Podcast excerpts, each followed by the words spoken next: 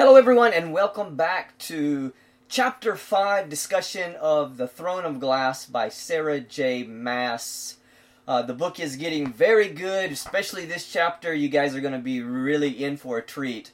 Uh, so, where we left off on Chapter 4, uh, Celaena, Captain Westfall, and Prince Dorian was heading to uh, Rifthold in a caravan of about 20 people and they had stopped for uh, lunch where we left off in the last chapter. So, starting with chapter 5. Oh, I'm so excited about this one. You guys are going to be amazed. So, we pick up with uh, the camp being a bit chaotic, uh, people running around gathering wood and preparing uh, fires to cook lunch.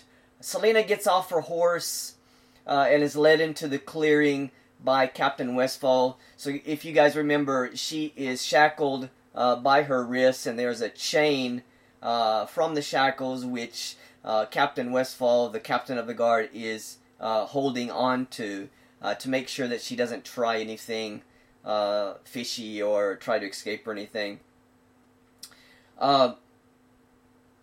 again, her thoughts as the, as they've been in the past jump back and forth between uh, weighing her odds, uh, how she can escape, uh, and then thinking maybe I shouldn't throw away this opportunity for freedom. Um, so again, her thoughts uh, back go back to the dark uh, things, and she thinks how how much power or how much it would take to to overpower Captain Westfall and escape.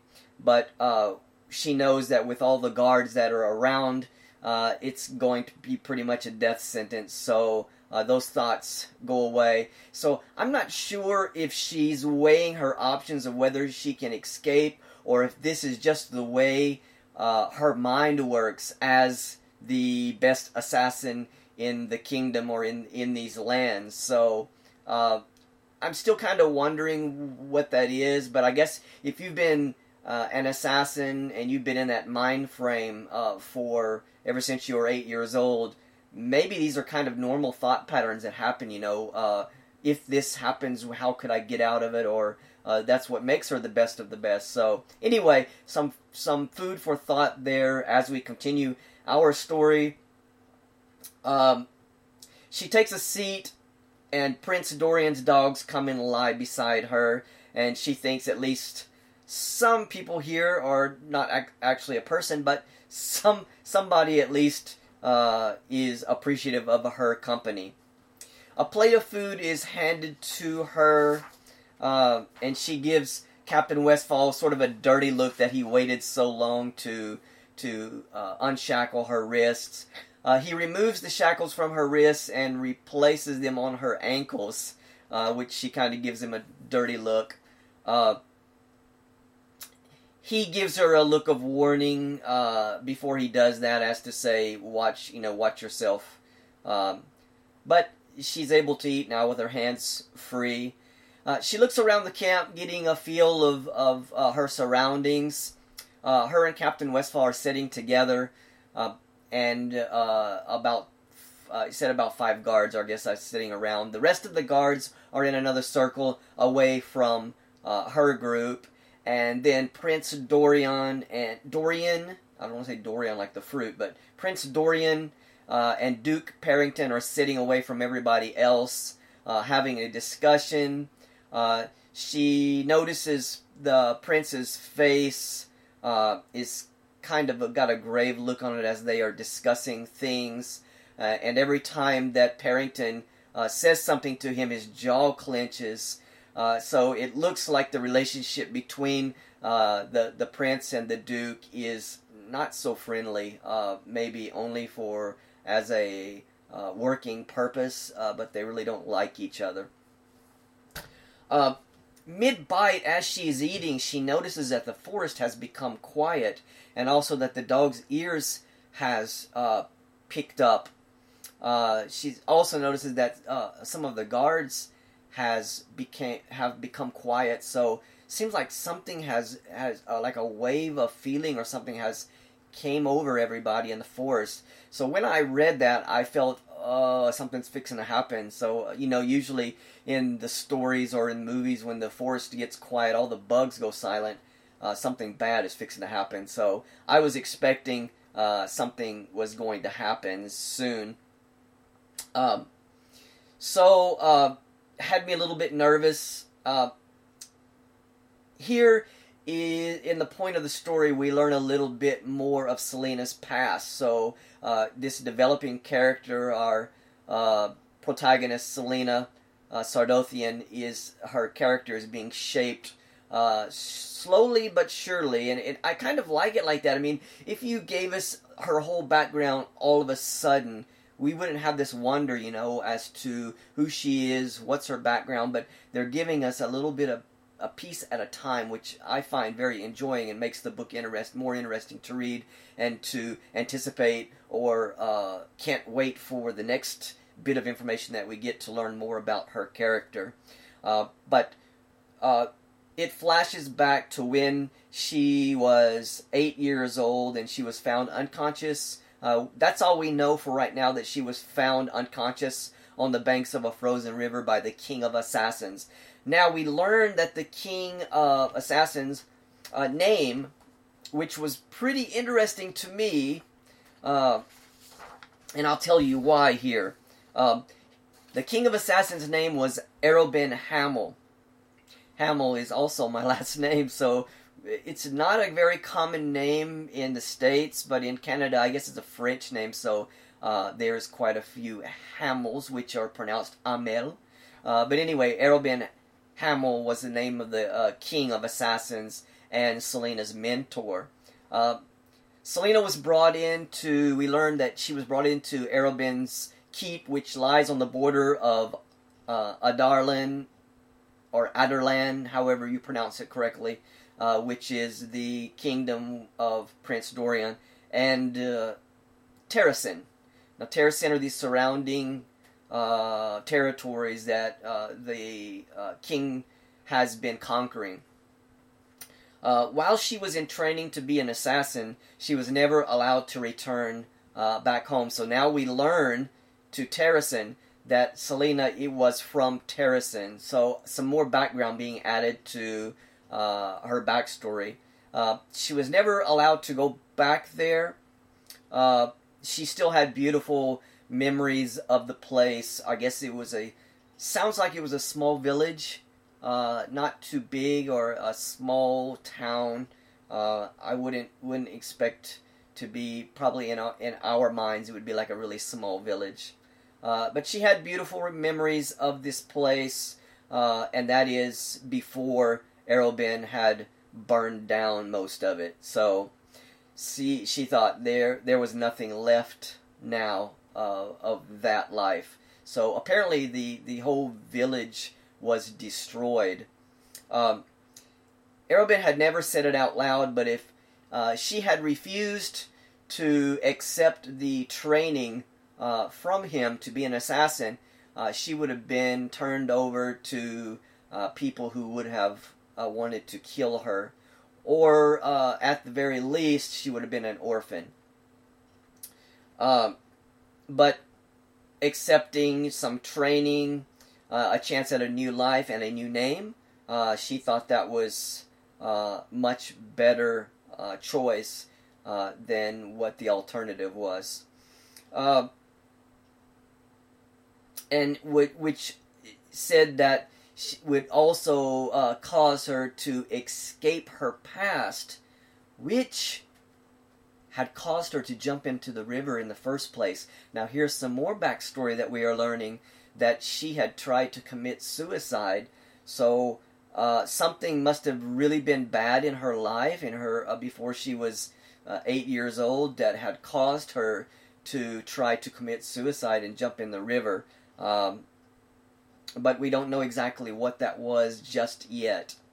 Uh, the soldiers near Celaena had uh, commented that, or or actually showed their hatred for this forest that they were in uh, right now, uh, and thought it would be best to be burned. Uh, another soldier commented that the forest was full of hate. Um, and Celaena responded by saying, Did you expect uh, anything else? Now, Cap- Captain Westfall immediately puts his hands to his sword because uh, he knows the character of Celaena and how how confrontational she is and arrogant she is. So uh, I guess he thought that uh, with the guards also uh, this could, you know, this could uh, go into something very bad very quickly. So puts his hand to his sword. Um, and Celaena uh, uh, said basically, no, do, would, would you expect anything else? Uh, that this is Brannon's forest. And another soldier comments to saying his father used to tell him stories of this place uh, being full of fairies. Uh, another, soldier said that they had got rid of all those wretched fae. now, this is the first time that we have uh, been giving any signs of uh, fantastical creatures being in this world of Throne of Glass. I mean, so far it's been just, uh, you know, king, kingdom, and people. We haven't heard of any magic, and we haven't heard of any any mystical creatures. But now we are being told of fairies uh, living in this forest at one time. Uh, Celaena warns uh, that you should watch your mouth, uh, and that this forest of Oakwald, so the forest name is Oakwald, still belongs to King Brannon, uh, who was a Fae himself, and some of the trees might still remember him. And the guards just laugh off uh, her warning. So to me, I was trying, I was kind of getting that this might be an old tale, you know, that parents tell their kids, uh, kind of, which may or may not have happened thousands and thousands of years ago, or kind of just based on legend. So that's what I was thinking uh, at first. Now, Cap- Captain Westfall looks at her and asks her directly, What do you know about this forest? And uh, the guards kind of laugh at it, but when she looks at Captain Westfall's eyes, he's serious. He's not joking with her, and he's not uh, trying to uh, goad her on, you know, into some kind of argument or anything. He's seriously asking information about this forest. Uh, she tells him that this forest before uh, the conquer conquest of uh, Adarlan wa- uh, was cloaked in magic. Uh, he looked at her as if waiting for more information, and she basically said, "And that's all I know." Uh, he doesn't believe her at all, and he knows that, that she's not telling uh, everything that she knows. Uh, but the soldiers uh, go back to their meal after you know not not hearing anything that they can comment more on. Uh, Celaena actually knew much more about this forest uh, than she told Captain Westfall, and that it used to be filled with fairies, gnomes, sprites, nymphs, and other things not to be named. So again here we are learning more about more uh, fantastical creatures uh, that had once um, may or may not have uh, once uh, occupied this land. Um, so that's what I was thinking up to this point. Okay, so it was this land was ruled by the immortal Fae, so they cannot be killed or cannot die, or maybe they cannot die of old age, but they can be killed by sword. Uh, not sure on that yet, but uh, they were the original inhabitants of this land and the oldest beings in Arelay. So here is the first time I've heard this name Arelay. So this must be uh, the land, complete land, not the kingdoms themselves, but all of the land. It's called Arelay. Um, so as the corruption of the royalty of Adarlan increased, uh, the king had hunted down the magic folk and killed them one by one. Now, we're not sure how many generations of kings this happened ago. I'm not thinking that this happened with the current king. Uh, sounds like this happened in the past. Uh, but the, the magic folk were hunted down and killed one by one, and the Fae had fled to untouched places in the world. So at this point, it still seems kind of like a fairy tale or a legend that was told, you know, handed down um, by families, um, and that the, the king had outlawed magic and removed it from the thoughts of almost people. That today, uh, that most believe it had never existed. So again, I guess this makes me believe that the stories have uh, been passed down. This is quite a long time ago. Um, but now I say that now, but uh, here's something even that another wrench is thrown into the cogs of the story, where now it has me doubting of what I thought uh, that this story was a legend that had been passed down uh, by families. Uh, it's it says that Celaena had memories and uh, of burning books uh, when she was seven or eight years old. Now we know she's only 18 years old, so this was only 10 years ago uh, that someone, or uh, maybe the king, had entered into her village uh, and started burning books. It said, as the king's men had worked to erase uh, all of the old and irreplaceable knowledge and killed the healers and seers of the village.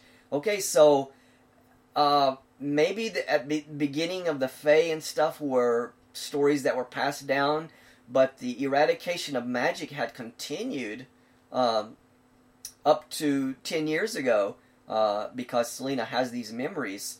Uh, sacred shrines had been burned and homes had been destroyed. Magic users who were not killed had been imprisoned in Endovier, which was the, the salt mines where Celaena was imprisoned and most didn't survive for very long.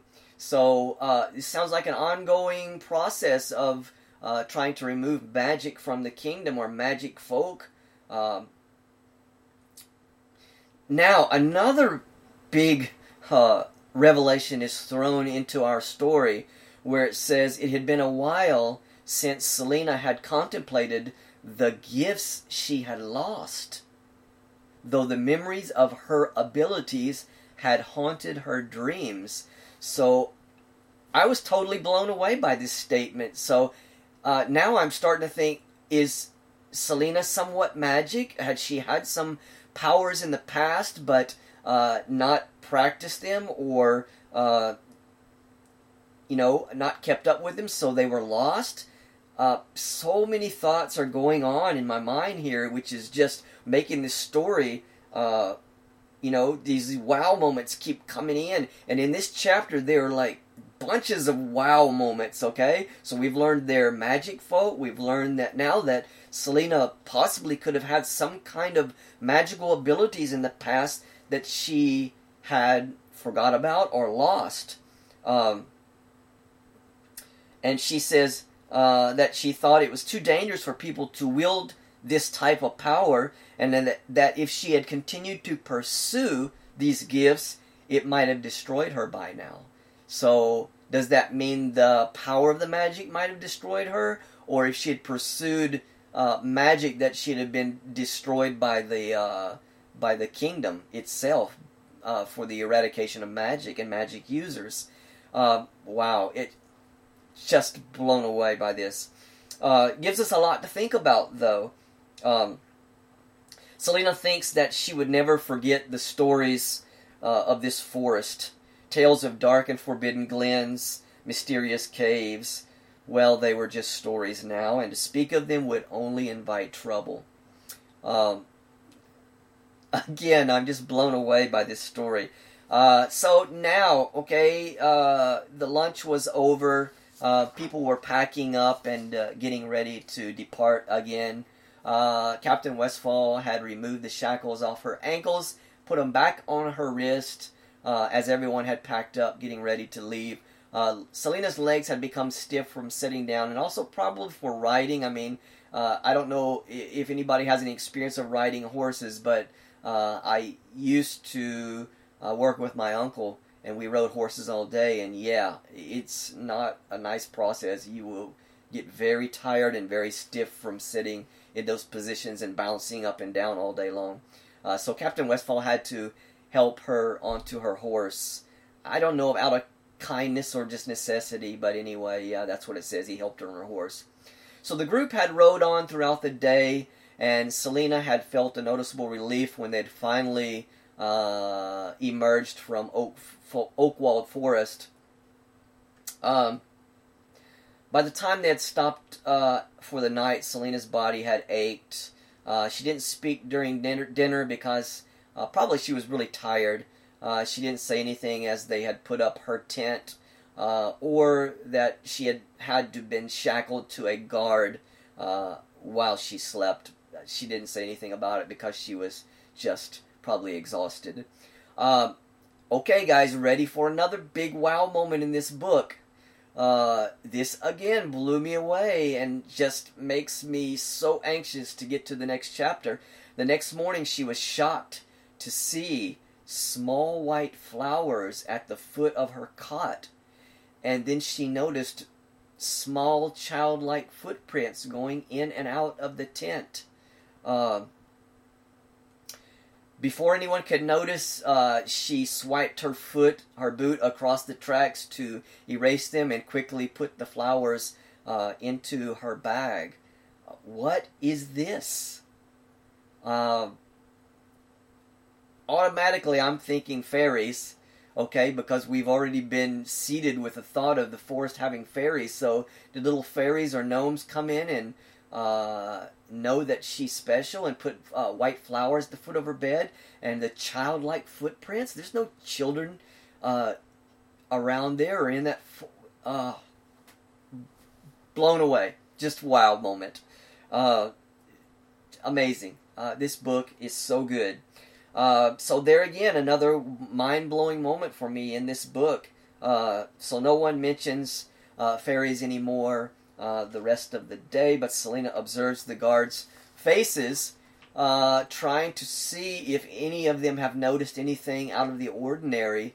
Uh, to to you know try to see if she's uh, if anybody else has noticed uh, anything out of place. Um, her heart was racing, and it seems like now she was more aware of her surroundings as she's saw these flowers and these footprints, uh, and that she uh, glances around more uh, to see if she notices anything out of place. And that right there, guys, ends our chapter 5. Uh, amazing, amazing book. Uh, the story is getting so good. And when they hit us with that many wow moments in one chapter, uh, yeah, it just makes me want to jump into chapter 6 already. But uh, we will have to end the video. This one has went pretty long, but yeah, there was a lot of good things to talk about in this chapter. Uh, as always, I want to thank you guys for joining me. You could spend your time anywhere else, but you chose to spend it to meet with me, and uh, I highly appreciate that. If you have not subscribed to the channel, please do so. And also, you can hit the little bell icon, which will give you a notification of when I upload new videos. I upload quite frequently.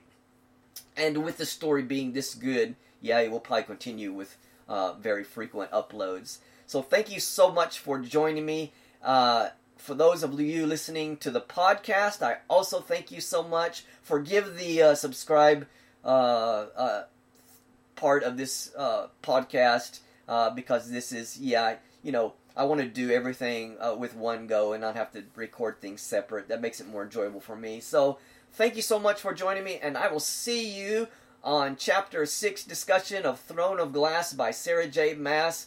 Take care, guys.